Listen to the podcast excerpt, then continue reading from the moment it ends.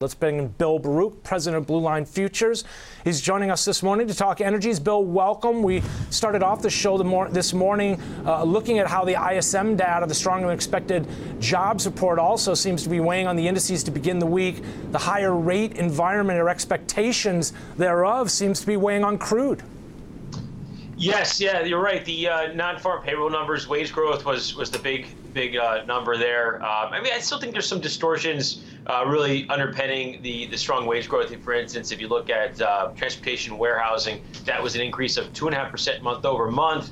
Um, but they also they lost jobs in that sector. So there's there's still definitely some distortions. But I mean, if, if they're trying to get bodies in there, I don't think um, the Amazon, the FedEx, and the airlines are really uh, you know too negative on the consumer. Uh, you know, paying more to get people in there right now ahead of the holidays. Um, I, I'm not very negative on growth overall, but that's the real fear here, especially after the better expected data. The I S M services, um, they were looking for a deceleration yesterday and reaccel- re, you know, accelerated back, um, but it was fifty-six or so. So, I mean, it, it's not a coincidence. We've seen the C M E's Fed uh, rate hike expectations. Um, the FedWatch tool uh, increased up to a, about uh, sixty-five percent or so for to see one hundred basis points through February in rate hikes. So, um, you know, that was about a coin flip to get twenty-five or, uh, sorry, uh, seventy-five or one hundred through February. So we're starting to see the t- conditions tighten up a little bit. And then uh, the U S ten-year yield, can't ignore that. three point five percent was the low, big support. three point five percent was the high going back in, in June. And um, in the resistance side of, of the prices, one fourteen point five, one fifteen, big resistance up there. So uh, conditions are tightening up a bit here as, as the better data um, has hit the tape. Yeah, we're going to talk a little, a little bit later on in the show about uh, Pepsi now announcing uh, they'll be doing some layoffs. It's not just social media, some of the tech names that we've been covering. But, you know, and again, this is a reflection of, in a higher rate environment, something's got to give, right? Employment. And ultimately, that will weigh on crude oil. Let's talk a little bit about OPEC this week. What's the read through from the, uh, uh, the extending the already existing production cuts? Well, I think that's more of moving, you know, in, in the hindsight now. I mean, I think it's the this was sort of an unknown coming into the week, an unknown, uh, really middle of the middle of last week. I guess in hindsight, you know, you're the the fact that they did a virtual meeting is more likely that they didn't, you know, they weren't going to change anything. I mean, they're still holding back. Was it two million barrels per day in, in production that they that they announced in October? Uh, but you know, when you when you couple that with just the the um, you know overall global growth fears, I, I think you're starting to see, uh, you know, crude's been in a little bit of a down market for mm-hmm. six six months or so, and we haven't done a ton with it. I mean, there's definitely value, you know, if you get into the mid to low seventies, but the fact that we're really not able to hold out above eighty very, very, uh, you know, consistently, I think that's a negative. Um, and I think, you know, historically, you find crude when it's between fifty and seventy dollars. Um, it's sort of this this sort of no man's land in, in many time, many respects from a from a longer term or broader perspective. Um, and, and my fear right now is we could start to slip back into that. So when we're really, you know, significantly or decisively above seventy, it's it's in this bull market.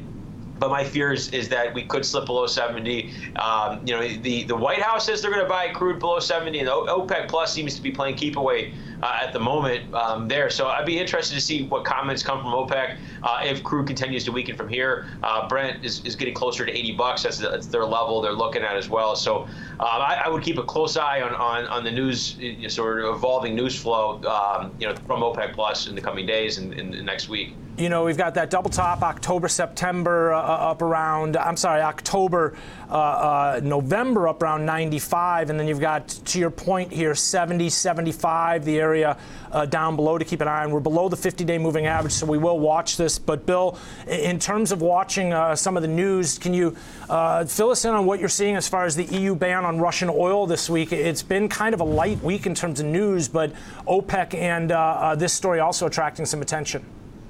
You know, I, I think it's it's definitely the headlines that, that are making uh, way here, but it, it's not not much like a else. Surprise. Okay. Yeah, it's not like it was a surprise that was going to get done, and I think yeah. really, in fact, this this is months in the working, and, and I think a lot of the contracts that, that were sort of planned for this time were already in place. So okay. there's not, not a whole lot of, of new news here, but it just all happens at once. You got yeah. the OPEC news, you got the China sort of reopening, got the price caps coming in. Um, so it, it's really going to affect Asia. You know, it's going to affect China, India, Turkey. You know, what are they going to do in the coming months? Um, you know, it, when when uh, when they have to buy crude. Well, when you're trading energy markets, I mean, there's always a lot to consider, right? When you're talking fundamentals, uh, whether it's demand, supply side, or now geopolitics as well, and some of what's going on to your point in terms of China, and then also you have this U S dollar. I mean, I started off the segment looking at some of the weakness we've seen there recently, taking out the S E P lows, and then ultimately you saw heating oil. Uh, I saw R B O B coming off as well. I mean, heating oil had been hanging in there pretty well, but yesterday or last week into the beginning of this week, taking out that September low, it looked like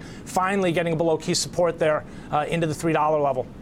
Yeah, I think you said it right there with the dollar. I think the dollar is really crucial here, um, pulling back to where it broke out, really. You know, you had that big spike through June mm-hmm. the, when C P I for May was was really hot, uh, consolidated, and then it was sort of July when uh, when it, the dollar really ran. And, and at that point in July, that's when I think was the euro was really breaking down. And it, it might have been that point where we broke parity. We're kind of moving towards breaking parity um, in the euro. So this is a big level in the dollar. I, I guess... You know, I, I've been sort of cautious on risk assets in, in general, say the S and P hitting forty-one hundred. Um, I, I haven't done a whole lot with crude oil because I, I am bullish crude oil. I mean, we may remain overweight uh, in, in the energy space from, from uh, you know, from investing in, in securities. But um, I've been very cautious from, from my commodity trading in, in crude. eighty-three area, eighty-three and a half has been a huge level for us. Put that out in the research every morning, and that's been the level that we've been talking about. Couldn't get above there yesterday. But it's same with the S and P, forty-one hundred is the big trend line from the highs. So there's a lot of, of reason to be cautious here for at least the market to come in, wait till we get more data. I got the P P I on Friday,